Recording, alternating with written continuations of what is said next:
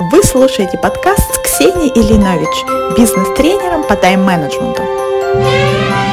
В этом подкасте мы будем разбираться в вопросах личной и корпоративной эффективности вместе с моими гостями, руководителями или экспертами в развитии сотрудников. Друзья, здравствуйте, это Ксения Ринович. Я приветствую вас в новом выпуске подкаста. Сегодня с вами поговорим про супер актуальную тему, про удаленную работу. И сегодня у меня в гостях Юлия Максина, директор по развитию корпоративных продаж в моем любимом издательстве «Ман, Иванов и Ферпер». И, кстати, само издательство уже давно работает удаленно, так что у Юли огромный опыт не только в качестве сотрудников, но и в том числе руководителя удаленных сотрудников вот в таком режиме.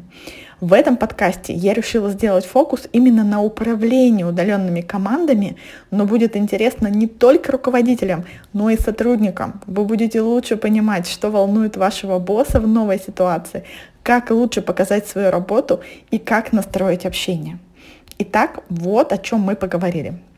Что стало по-другому в удаленной работе? Как понять, что сотрудники действительно работают? Очень популярный вопрос. Что нужно выстраивать в первую очередь? Подсказываю, начинается на «Д». Как выстраивать новые границы дозволенного и обговаривать правила? Что значит выровняться по целям? Что такое скрам и как эти принципы могут вам помочь? Как организовать эффективные командные встречи? Как применять чек-ин, чек-аут? Звучит как гостиница, но на самом деле это очень просто и классно и как пообедать с коллегами по скайпу. Крутой инструмент 4 обеда. Поехали!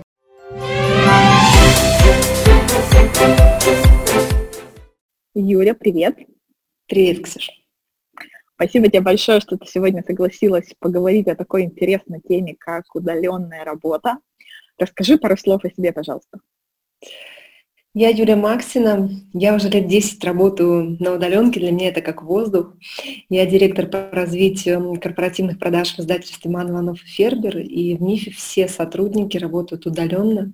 Может, человек 7-10, бэк-офис, бухгалтерия работает э, непосредственно в офисе, все остальные сидят дома в разных уголках мира. Mm-hmm. Вот, и последние года полтора я занимаюсь обучением команд продажам в связи с новыми вводными, новыми условиями жизни в России и в целом мире. Помогаю настраивать э, работу руководителям, как работать, общаться с удаленными командами. Это очень актуальная тема. У меня вот буквально сегодня был разговор, вчера был разговор с какими-то моими а, коллегами, друзьями, которые не привыкли работать удаленно. Мне, в общем-то, за последние два года уже достаточно привычный для меня формат. И я понимаю, что народу сложно. Но сейчас в сети очень много информации про то, как выставить работу, если ты сотрудник, и мне кажется, с этим ну, относительно легко информацию найти. Давай поговорим про э, руководителей, которым нужно не только свою работу выстроить, но и работу команды. Да как считаешь, какие сложности именно у руководителей возникают в таком формате? Ну, в первую очередь, это страх, потому что нет привычки. Как я буду вообще управлять тем, кого не вижу. Это же безумно mm-hmm. сложно. Если раньше мог подойти к сотруднику, посмотреть, не играет ли он, я не знаю, во что-то, в какой-нибудь пассианс на компьютере, и мне казалось, что я как-то это могу контролировать, то сейчас я не вижу, я не понимаю, кто-то смотрит сериал, готовит борщ, сидит с ребенком или действительно выполняет свои задачи. Поэтому возникают э, страхи, и по факту, на самом деле, удаленная работа, э, она просто обналичивает те проблемы менеджмента, которые были в офлайне удаленке. Удаленка это подсвечивает. Мне знаешь, еще кажется, удаленка на что похоже? Я, например, долгое время работала хоть и в офисе, да, если говорить про мой предыдущий опыт, но, например, далеко от моей команды, то есть мой руководитель и остальные а, сотрудники команды, в которой работаю, работали в другом офисе, ну и, по сути, Москва под Москвой, но там было, знаешь, по-моему, около 140 километров. Mm-hmm. Поэтому здесь эта особенность тоже прослеживается, это будет актуально то, о чем мы поговорим и после, наверное, вот этого кризиса, если вдруг вы работаете просто удаленно от остальных сотрудников, даже в офисе сидите, у вашего руководителя все те же вопросы к вам, да, он не видит, чем вы там занимаетесь. Да, да, все верно. Ну что рассказать, смотри, а, чаще всего задают вопрос, как контролировать, как следить, как знать, что они действительно работают. Когда мы на удаленной работе, мы фокусируемся не на процессе, мы фокусируемся на результате. Нам по факту не важно, работают сотрудники с 9 до 6 или с 6 утра до 12 ночи, или они поработали 4 часа, выполнили свою работу, остальное время на карантине общаются с детьми. Нам важно, что они выполнили задачу качественно и в срок. Вот это главное. Это то, что должно по факту волновать руководителя, а не то, во сколько освободился сотрудник. Вот и... Я с тобой на сто процентов согласна. Опять же, возвращаясь к офису, по-хорошему, там, знаешь, есть, опять же, не у меня, но рассказывают коллеги, что если ты вышел, не знаю, в 5 часов из офиса, то там на тебя все так посмотрят. У меня на одном из э, консультаций тоже задавали вопрос, а что как раз делать, если на тебя вот так смотрит руководитель? Я, мол, до восьми тут сижу, например, а они уходят, да? То есть это действительно какой-то переход от процессного, мне важно, чтобы все сидели, и даже если ты работу свою условно сделал, сиди, к совсем другому mindset у, к результативному, и это тоже вот удаленка действительно просто подсвечивает, ничего не изменилось. И в офисе все было так, но вот теперь стало да. еще виднее. Да, все верно. Но ну по факту получается, что когда мы говорим об удаленке, то мы говорим о том, что у сотрудников большая свобода появляется. Но вместе mm-hmm. со свободой приходит и ответственность. Потому что мы понимаем, что тут роль самодисциплины, самоорганизации, конечно, на первом, на первом месте. И э, руководителю это тоже важно понимать, потому что если он будет замучивать постоянными отчетами, ну, то от сотрудников только будет получать какие-то непонятные отчеты для галочки и ну, такое внутреннее сопротивление, саботаж. Для того, чтобы сотрудниками, а, сотрудники реагировали нормально, для того, чтобы сотрудники выполняли свою работу, первое, о чем я говорю всегда на удаленке, встраивайте доверие. Без доверия результата не будет. Если вы будете думать, что ваши сотрудники ленивые, безответственные, сидят, ничего не делают, то так оно и будет. Если вы будете э, думать и уверены в том, что ваши сотрудники амбициозны, у них все получается, а, все ок, они сидят, работают, и вы их поддерживаете, то они такими и будут классными сотрудниками, эффективными. Поэтому чаще всего сложность именно в голове восприятия, в голове у руководителя восприятия ситуации. А, когда мы говорим о доверии, тут важно э, про самоорганизацию говорить. И самоорганизация это на самом деле, да, тоже таких пять шагов. Первое – это культура доверия, пронизана всем. Второе – это такая общая цель, на которую все работают. Эта общая цель, она понятна для каждого участника команды. Когда мы говорим об удаленке, тут возникает вопрос прозрачности, потому что а, доверие без прозрачности сложно формировать. Я, конечно, могу доверять тебе, Ксюша, я знаю, что ты супер работоспособна и два года уже в офисе, но было бы круто, если бы у нас был какой-то общий инструмент, Trello, допустим, я часто рекомендую, где будет видно, кто чем занимается день ото дня. И мы все задачи будем вытаскивать, и они будут в открытом поле, потому что это помогает друг другу двигаться, все ведь процессы взаимосвязаны. А, четвертая штука в самоорганизации – это про такие, знаешь, четкие очень границы. Mm-hmm. Я тут привожу часто пример с детским садиком, когда, допустим, дети с родителем или с воспитателем а, в детском саду и нет воро- э, ограждений, забора, mm-hmm. то они ближе к воспитателю.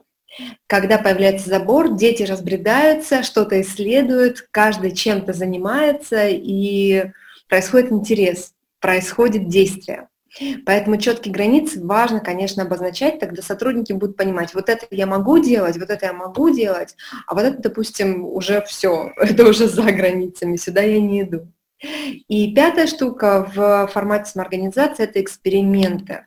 Постоянно что-то пробовать, что-то делать – это связано с доверием, потому что очень часто мы в офлайне говорим сотруднику, ты, пожалуйста, копай от заката до забора, и все. Когда мы говорим на удаленке, мы можем поставить задачу по проблеме, либо по результату уже, который мы хотим получить. И сотрудник уже сам выбирает, ему копать, не копать, mm-hmm. лежать на шезлонге или запустить ракету в космос для того, чтобы добиться цели. путь достижения цели сотрудник выбирает сам, и там а, есть место экспериментам, сделать что-то, что не делал никто, и, возможно, это приведет к цели. Если, вот мы сейчас тоже, я с напарницей Юлия Баринова, проводим вебинары для сотрудников и для руководителей под запрос компании. Прям прорабатываем и вебинары, и бизнес-марафоны. И одна из первых тем, э, с которой мы рекомендуем начинать, это договориться о правилах. Это первый шаг организации работы удаленки, удаленной у руководителей. Потому что в офлайне у нас были одни правила. Когда мы перешли в онлайн, все-таки правила важно проговорить и зафиксировать, чтобы каждый не догадывался. Какие-то могут быть правила. Это правило касаемо совещаний. Какой график совещаний, когда мы встречаемся. Допустим, мы встречаемся каждое утро на 10 минут и что-то обсуждаем. Или мы встречаемся раз в неделю на час, и у нас происходит какое-то подведение итогов. Здесь можно обсуждать а, такие вещи, как ну, там, пунктуальность, насколько вы позволяете за, на 5 минут задержаться, опоздать, или это неприемлемо. Как мы ведем себя во время встреч? Можем ли мы во время встреч мы жевать что-то? Например, в офисе это было недопустимо, а сейчас мы допускаем какие-то снеки, я не знаю. А каким образом мы теперь общаемся? Мы должны поднимать трубку всегда, потому что ну, звонит телефон, я должен же взять трубку. Или мы договоримся о том, что звонки – это форс-мажоры, Остальная переписка быстро в мессенджерах, менее быстро, там, сутки или чуть больше в почте, например. Как мы ведем себя в конфликте, как мы общаемся с другими отделами, мы общаемся через голову, через руководителя или напрямую, и, и так далее, так далее, так далее. Причем можно договориться даже о таких правилах, которые в культурном коде компании – например, в мифе нормально, если кто-то работает, а, и в кадре появляются животные или дети, пришли и сели на коленки. Это нормально. Для какой-то компании это может быть неприемлемо, и это важно обналичить. Хотя сейчас, конечно, в нынешней истории я за то, что дети животные – это наша жизнь, и никуда не девается. И наоборот, поддерживать сотрудников, особенно у кого сейчас дети сидят mm-hmm. дома, ну, у всех сидят дети дома, я имею в виду, у кого есть маленькие дети, а нужно покормить, уложить. Позволяйте сотрудникам а, это время уделить семье, и он точно отработает, когда дети будут спать или в то время, когда он сможет, и сделает еще больше. Потому что он оценит вот это вот доверие, которое присутствует в компании, в команде. А после того, как вы, выравниваете, вы договариваетесь о правилах с сотрудниками, важно вообще выровняться по целям. Важно понять, mm-hmm а что каждый делает. А когда мы находимся в офисе, мы в одном инфополе, мы в одном контексте, мы как-то понимаем. Когда мы разошлись по домам, очень быстро возникает ощущение изолированности. Я вообще не понимаю, насколько ценна моя работа. А я не понимаю свой вклад. Я вообще не понимаю, зачем я теперь делаю то, что я делаю. Я не вижу, что делает Маша, Вася. И, и, и вот у сотрудников эти вопросы возникают, у руководителей также. Поэтому тут важно проводить такие стратегические сессии, но когда говорю слово стратегия, я не имею в виду 5 лет. Я имею в виду хотя бы мы говорим сейчас, мы не знаем, что будет через два дня, какой закон, да, mm-hmm. очередная там поправка выйдет, а, но хотя бы спланируйте какие-то там месяц-два ближайшие фокусы ваши, что вы делаете как команда. И, соответственно, каждый участник команды что должен делать э, для того, чтобы добиться этой цели. Потому что сейчас долгосрочное планирование ну, бесполезно. Планируйте две недели, планируйте месяц, планируйте максимум два. Дальше мы не понимаем, что будет в нашем мире. Вот это выравнивание по целям, оно необходимо, потому что иначе получится, что один сотрудник, не знаю, добивается свой KPI, чтобы у него было как можно больше клиентов, второй сотрудник добивается другого KPI, и эти задачи, цели могут друг другу противоречить, и сотрудники вместо того, чтобы дополнять друг друга, опылять и добиваться быстрее, они еще вступают в разногласия и мешают друг другу. Третья рекомендация, третий шаг а, на пути к организации своей работы. Первое проговорила, договориться о правилах, второе выровняться по целям, третье выработайте новый формат, как вы будете работать в условиях изменений. И а, вы можете работать, конечно, по-старому, но чаще всего по-старому не, по, не получается, потому что, опять-таки, мы не видим друг друга, точек пересечения меньше. Э, самый популярный способ организации работы в условиях изменений – это скрам. Это такой фреймворк, пришел с Agile, когда мы с определенным ритмом встречаемся с сотрудниками а, в течение определенного периода и добиваемся задачи. Рассказать, Ксюш, тут коротко? Как... Да, я думаю рассказать, потому что мало кто про него знает, а штука очень полезная. Ну, на самом деле, достаточно простая и к использованию простая. Вот пару моментов можно да. прям завтра уже внедрять. Да, это, это на самом деле просто, как бы сложно, может быть, это не звучало. Это просто, я расскажу, такой верхний пласт, верхний уровень, что, что такое скрам. А в скраме есть э, такое слово, как спринт. Спринт – это отрезок времени, в течение которого вы планируете добиться какой-то задачи или там нескольких задач. А чаще всего это две недели. Ну, там, в продажах, когда мы запускаем agile трансформации, работаем, начинаем э, по по скраму, по agile, мы делаем спринты на неделю. И сейчас я работаю тоже спринтами на неделю. Вы формулируете, формируете список задач, такой бэклог задач, что вы планируете сделать на этой неделе, какая вообще цель ваша как команды, что мы планируем достичь, как мы будем добиваться этой цели. И каждый участник команды на такой вот встрече по планированию а, в общей доске, это обычно используется сервис Trello, а, фиксирует все эти моменты ну, и задачи. Затем каждый день в течение недели, либо спринта более длительно, хотя сейчас лучше, мне кажется, во всех бизнесах короткие, потому что все очень быстро меняется. Мы каждый день на 15 минут утром встречаемся. Это может быть 100, это может быть такой кофе, а, брейк утренний, когда мы делимся результатами своей работы за прошлый день и что мы планируем сделать сегодня. И на этих коротких, что я сделал вчера, что я планирую делать сегодня, какие у меня стоперы, в чем нужна помощь какие препятствия. И это очень круто работает для команды, потому что подсвечивает, что вообще происходит, выявляет какие-то проблемы, и можно об этих проблемах узнать не через неделю, когда мы увиделись на очередном совещании, а тут день ото дня мы узнаем и быстро эти проблемы убираем, устраняем. А, следующая а, тип встречи в спринте. Меня хорошо слышно?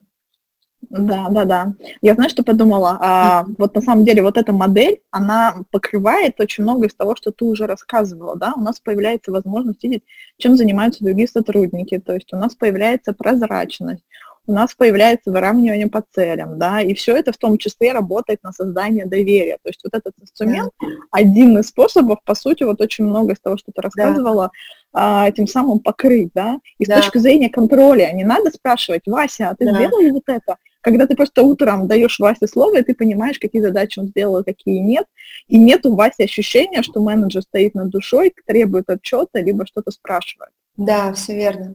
И на самом деле это очень прикольно, потому что мы друг друга в, это, в эти моменты вдохновляем, мы понимаем, что я не один. Вот со мной еще такие же люди, у которых дети на головах, и мы делаем что-то вместе прикольное.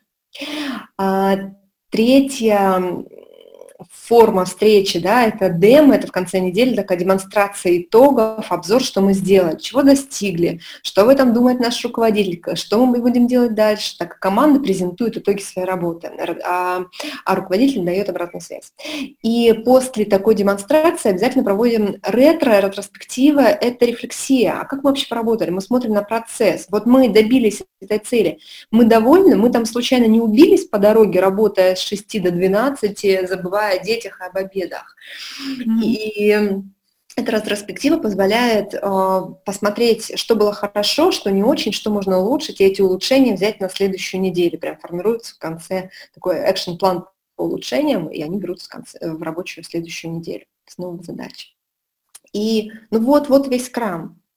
Mm-hmm. Это ну, звучит достаточно просто, это и есть просто. Понятно, что дьявол э, кроется глубже да, в деталях, но когда мы пришли на удаленку, делайте вот эти вот маленькие касания регулярные, понимаете, что происходит, вовлекайте сотрудников. Вообще смотрите, э, как кто себя чувствует, кто уже в панике, кто наоборот на заряде. Таким образом вы сможете как-то управлять и поддерживать ключевых людей в своей команде.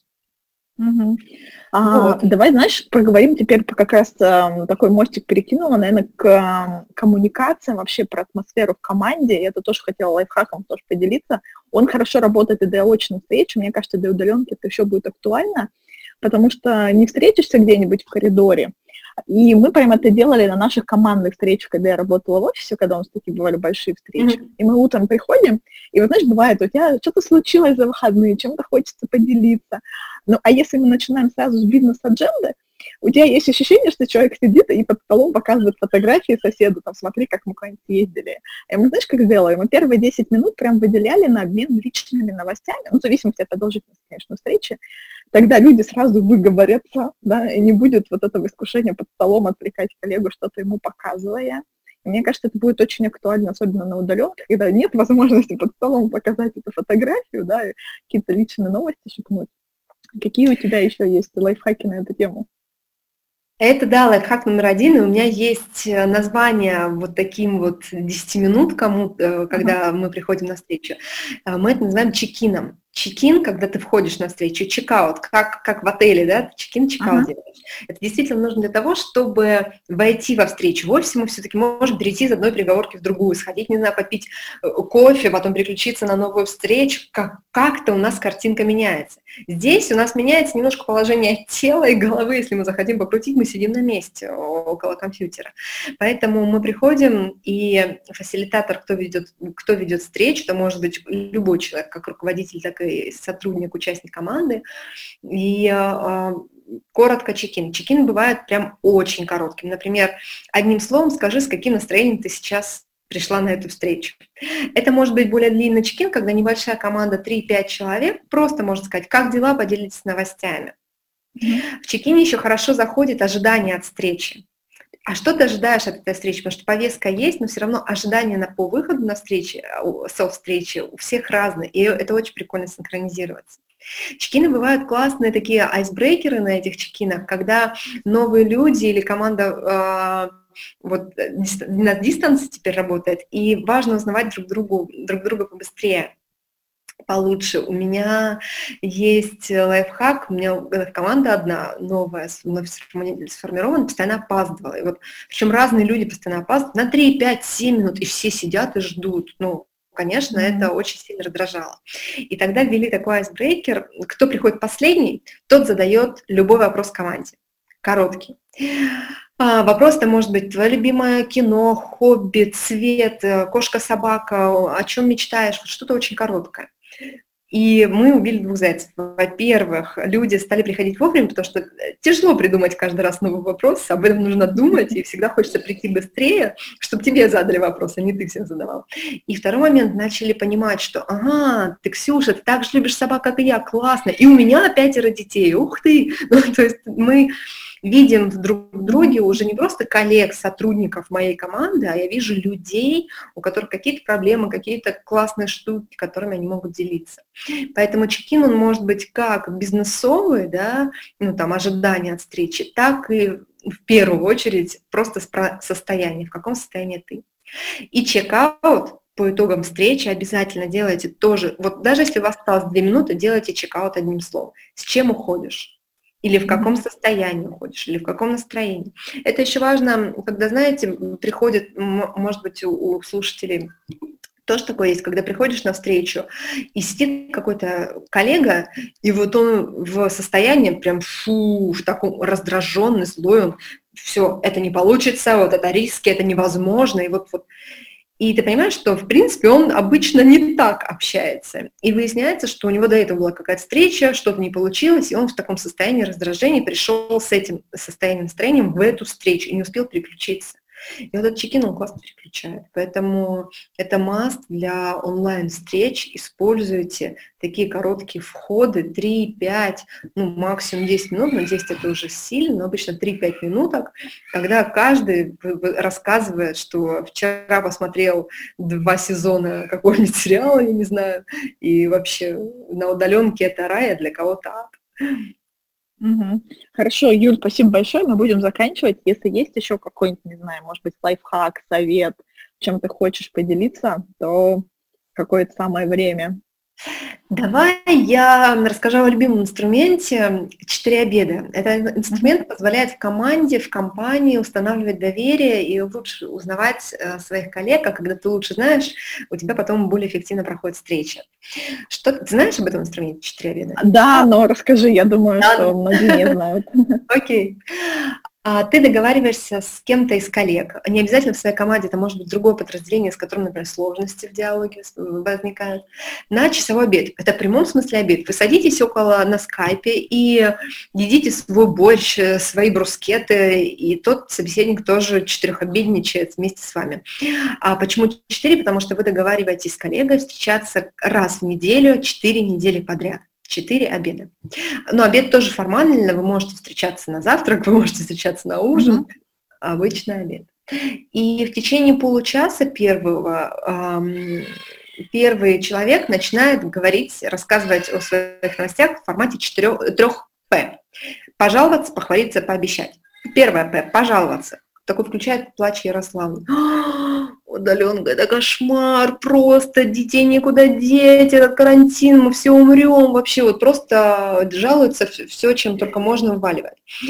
Потом, после того, как пожаловался, выплакался, а, рассказывает, хвалится, похвалится. Вообще я круто вот это вот это сделала. И вообще мне удалось, не знаю, выработать границы со своей семьей, ко мне в кабинет теперь не заходят. А еще я добился вот этой цели, этих показателей, я безумно счастлив был, что все провалю и так далее. И пообещать, вы обещаете своему коллеге, напарнику что-то, что вы давно откладывали, прокрастинировали, прям не хотите делать, какую-то большую задачу, вы говорите, блин, ну вот я сделаю вот этот кусок, и на следующей неделе тебе об этом расскажу. Потом меняетесь, и второй человек, который до этого все слушал и особо не комментировал, но был таким слушателем, питывальщиком, он начинает также 3П пожаловаться, похвалиться, пообещать. Очень круто заходит. Во-первых, вы начинаете делать то, чего, то, что действительно откладывали. Во-вторых, вы понимаете, про что человек, и видите, ну, расширяете мышление, начинаете не только в своем огородике сидеть, да, а вы смотрите, что на самом деле тут не про огород, а тут про сад. И у каждого огород, и вместе у нас большая цель. Это очень серьезно серьезно расширяет кругозор и позволяет быстрее потом договариваться с этими коллегами, с которыми четырехобедничали. Вот такой Я об этом инструменте услышала от тебя не так давно. И, знаешь, уже применила, но мы вот это а, правило 3П попробовали в моем mastermind е, когда созванивались с подругами, я тоже говорю, девчонки, будем в таком формате сейчас отчитываться. Первое, когда жалуемся на карантин, вирусы и что из этого происходит, потом хвастаемся. И, ну, я немножко поменяла, что будем делать в течение недели, потому что у всех все равно какие-то свои дела, проекты, бизнесы куда-то идут, и кто как адаптируется. Действительно классно зашло. И знаешь, что еще хочу добавить в плюсы этой методики про коллегу, если именно говорить вот нам как. Mm-hmm. А, часто, если даже договориться про обед, но не создать вот эту адженду 3П, может быть ситуация, когда вы друг друга не знаете, вы так уныло молчите говорите, ну, как дела? Если этот человек тоже вас, ну, там, второй раз видит, видел только по имейлу, говорит, нормально, вы сидите и думаете, блин, когда же этот обед кончится? А давая такую адженду, да. да, это сразу дает ну, возможность начать чего-то говорить и действительно включиться в другого человека. Поэтому очень классный инструмент, рекомендую.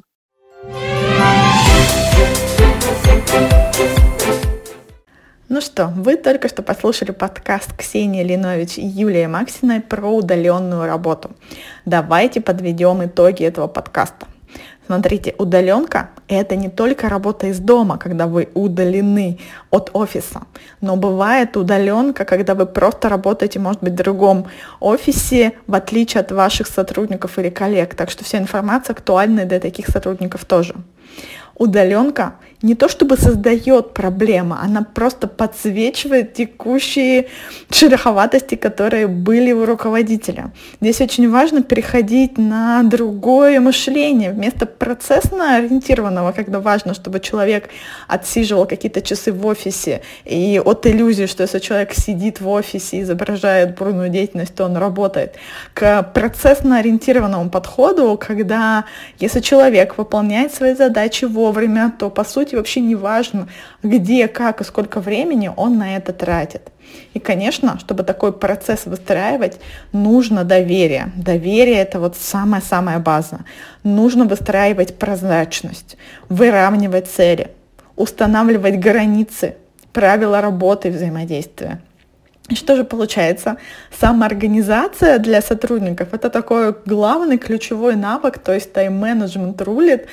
А, как нескромно замечу, как бизнес-тренер по тайм-менеджменту, реально очень-очень важный навык, который сейчас становится все более востребованным.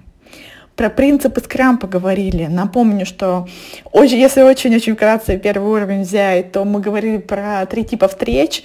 Первый это встречи по планированию спринта, а потом второй тип встреч это ежедневные сверки отчета, либо так называемые стендапы. И третье это подведение итогов. Говорили, почему важны чек-ины и чек-ауты на встречах, и много хороших идей, как их можно провести, как и на одну минутку, так и на десять из того, что вы услышали. Выберите один или два инструмента и попробуйте внедрить их уже завтра. Я надеюсь, что у вас все получится, вы увидите классный результат от этого. Ну а если будет нужна помощь, конечно же, обращайтесь. И до скорых встреч в новых выпусках.